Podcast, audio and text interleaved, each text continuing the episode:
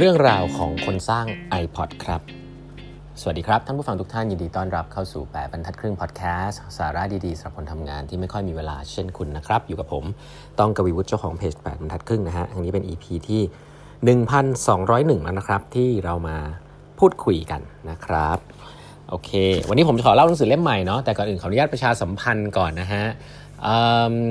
เย็นนี้นะครับเย็นนี้นะฮะผมจะมีสัมภาษณ์พิเศษนะครับคุณคมสันนะฮะหลายๆท่านรู้จักดีนะฮะคุณคมสันแซ่ลีนะฮะคุณคมสันนี่เป็น CEO ของ Flash Group นะครับก็เป็นสตาร์ทอัพยูนิคอร์นต้องเรียกว่าเป็นเจ้าแรกของประเทศไทยเนาะแล้วก็มีหลาย ๆ เรื่องราวเกี่ยวกับเขาที่พูดในสื่อมากมายนะครับ ผมก็ได้มีโอกาสไปกินข้าวพูดคุยกันเล็กน้อยนะรู้สึกว่าน่าสนใจมากนะครับ ก็เลยชวนมา ออกไลฟ์ของแปดบรรทัดครึ่งนะครับ ก็ถือว่าเป็น exclusiveมาก ๆ เลยนะครับสำหรับแปดบรรทัดครึ่งเนาะเราก็จะคุยกันในหลาย ๆ ประเด็นนะครับ ก็ผมก็จะดูว่าสงสัยส่วนไหนก็จะถามเขานะก็มาฟังกันได้นะครับ ตอนทุ่มหนึ่งวันศุกร์นะครับ คือวันนี้นี่เองนะครับ ไม่ใช่วันวันเสาร์นะฮะก็คุณคมสันแกยุ่งมากนะฮะก็เลยเป็นวันศุกร์ทุ่มหนึ่งนะครับ ก็มาพูดคุยกันได้เจอกันได้นะครับ เย็นนี้ครับวันนี้นะครับ จะขออนุญาตเล่าหนังสือเล่มใหม่นะครับ เล่มนี้เนี่ยจริงๆแล้วเป็นหนังสือที่จริงผมมีหนังสือที่กองอยู่เยอะมากเลยที่อ่านจบแล้วก็เตรียมนำมาเล่าเนาะแต่ว่าสุดท้ายก็เลือกเล่มที่กำลังอ่านอยู่ แบบล่าสุดเลยมาเล่านะครับ เพราะว่าสนุกมากนะครับหนังสือเล่มนี้มีชื่อว่า build นะฮะ build เลยนะฮะที่แปลว่าสร้างนะครับ an unorthodox guide to making things worth making นะชื่องงๆนิดหนึ่งนะฮะคนเขียนชื่อโทนี่ฟาโดพูดแล้วคนคงไม่ค่อยรู้จักนะครับ แต่ว่าเขาเป็น เอ่อ เอาละว่าเป็นบุคคลผู้ เคียงข้าง Steve Jobs ในการสร้าง iPod ให้เกิดขึ้นแล้วกันนะครับ แล้วก็เป็นคนที่เกี่ยวเรื่องทำเกี่ยวเรื่องฮาร์ดแวร์นี่แหละใน Apple นะครับทำสตาร์ทอัพด้วยนะครับ แต่ว่าก็สำเร็จแบบกลางๆนะเออก็ต้องถือว่าเป็นบุคคลที่ทำงานประจำเป็นหลักนะฮะแล้วก็อ๋ออีกอันนึงซึ่งประวัติของเขาเนี่ยถ้าให้หลายๆคนรู้จักนอกเหนือจากการทำสตาร์ทอัพหลายๆอย่างแล้วเนี่ยก็คือการที่ทำ iPod นะครับในบริษัท Apple แล้วก็ลาออกจาก iPod ลาออกจาก Apple นะครับมาทำบริษัทที่ชื่อว่า Nest หลายท่านที่อยู่ในวงการ innovation จะรู้ว่ามันก็คือ thermostat กลมๆ สวยๆ นะฮะ Nest เนี่ยเป็น thermostat เครื่องวัดอุณหภูมิที่ไว้ติดในบ้านนะครับ แล้วก็โดนซื้อไปโดยบริษัท Google นะฮะก็ถือว่าเป็นสตาร์ทอัพที่ประสบความสำเร็จมาก ๆ นะครับ ทางด้านฮาร์ดแวร์อีกอันหนึ่งที่ดีไซน์สวยงาม แล้วก็มีประโยชน์มาก ๆ นะครับอ่าโอเค อันนี้คือประวัติของเขาเบื้องต้นแล้วกันเนาะทีนี้ผมว่า part แรกเนี่ยก่อนที่จะไปคุยเรื่องการสร้าง Product เนี่ยทำยังไงวิธีคิดยังไงอะไรอย่างเงี้ยนะ ก็ต้องบอกว่า Tony Fadell นี่ถือว่าเป็นคนที่โด่งดังใน Silicon Valley นะครับก็คนก็ลุก up to เยอะครับ อายุเยอะแล้วก็ถือว่าใกล้เกษียณแล้วแหละนะก็เขาบอกว่าเขาเนี่ยได้รับการ mentor จากทั้ง Steve Jobs นะฮะ mentor จาก Bill Campbell นะครับซึ่งเป็นโค้ชของ Steve Jobs อีกทีหนึ่งเขาเนี่ยโชคดีมากที่รับการ mentor จากคนเหล่านี้นะครับซึ่งคนเหล่านี้ก็เสียชีวิตไปหมดแล้วนะแต่ว่าเขายังไม่เสียชีวิตเขาก็เลยอยากจะเอาความรู้เหล่านี้ในการทำงานนะครับเอามาเล่าให้คนฟังด้วยนะครับแล้วก็เริ่มเกิดจากหนังสือเล่มนี้ ซึ่ง เรื่องแรกๆที่เขาเล่าเนี่ย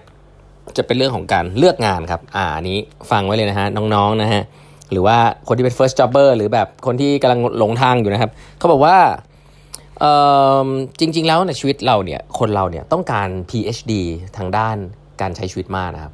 เราไม่ได้ต้องการ PhD ปริญญาเอกแค่ในเรื่องของเรื่องใดเรื่องหนึ่งนะครับเราต้องการปริญญาเราจะจบปริญญาเอกทางด้านการใช้ชีวิตนะครับ แล้วก็เขาบอกว่าสิ่งเดียวเลยที่จะทำให้คุณมี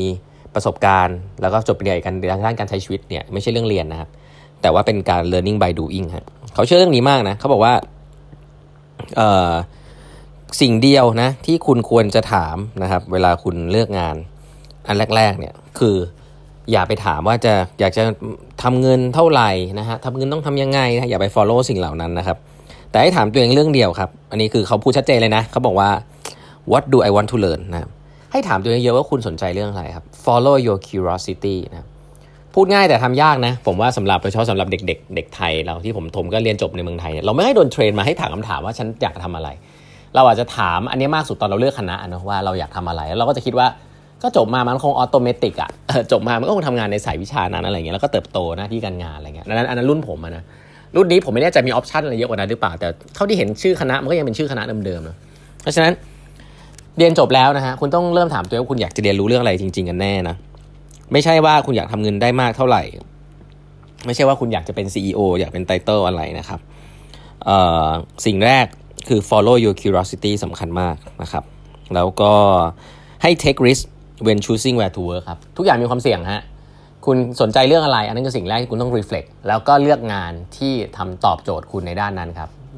มันมีความเสี่ยงแน่นอนครับ แต่ว่าให้เลือกงานที่ตอบโจทย์ interest ของคุณนะ follow your curiosity นะครับ อันนี้คือ advice แรกเลยนะครับ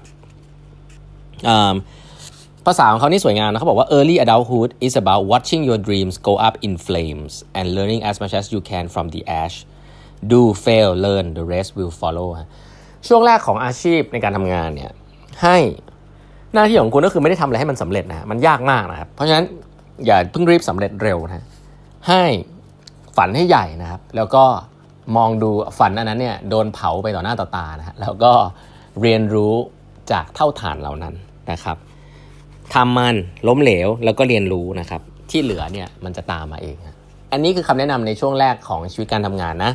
อ่าอันนี้ย้ำแบบต่อเขาพูดชัดเจนเลยนะครับ เขาไม่ได้มีเหตุผลอะไรมา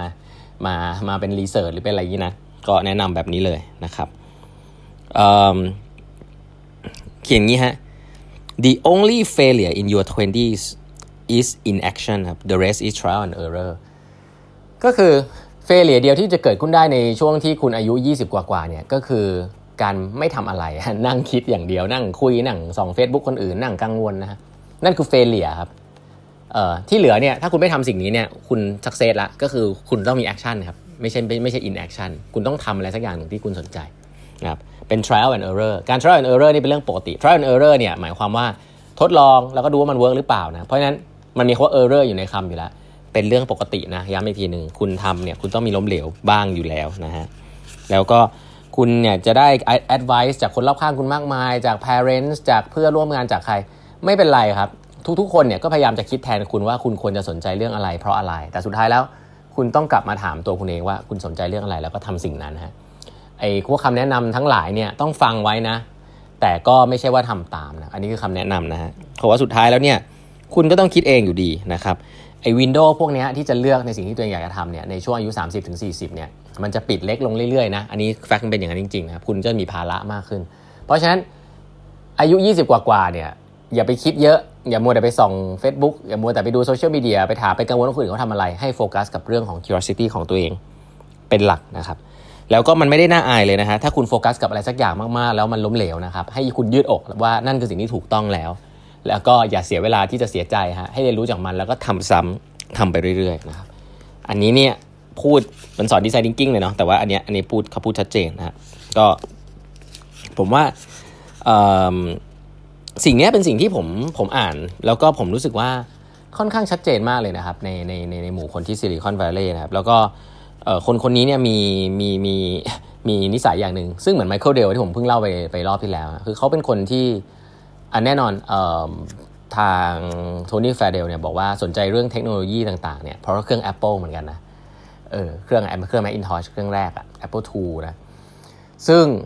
ก็เหมือน Michael Dell อะคือสนใจ career ด้านนี้ด้านองค์ประกอบเพราะว่าไอ้เครื่อง Macintosh เนี่ยผมว่ามันก็ inspire คนนะ Steve Jobs ทำเครื่องนี้ขึ้นมาก็ PC เนี่ยเป็นส่วนที่ inspire คนมากนะ อีกอย่างหนึ่งก็คือคนนี้เป็นคนที่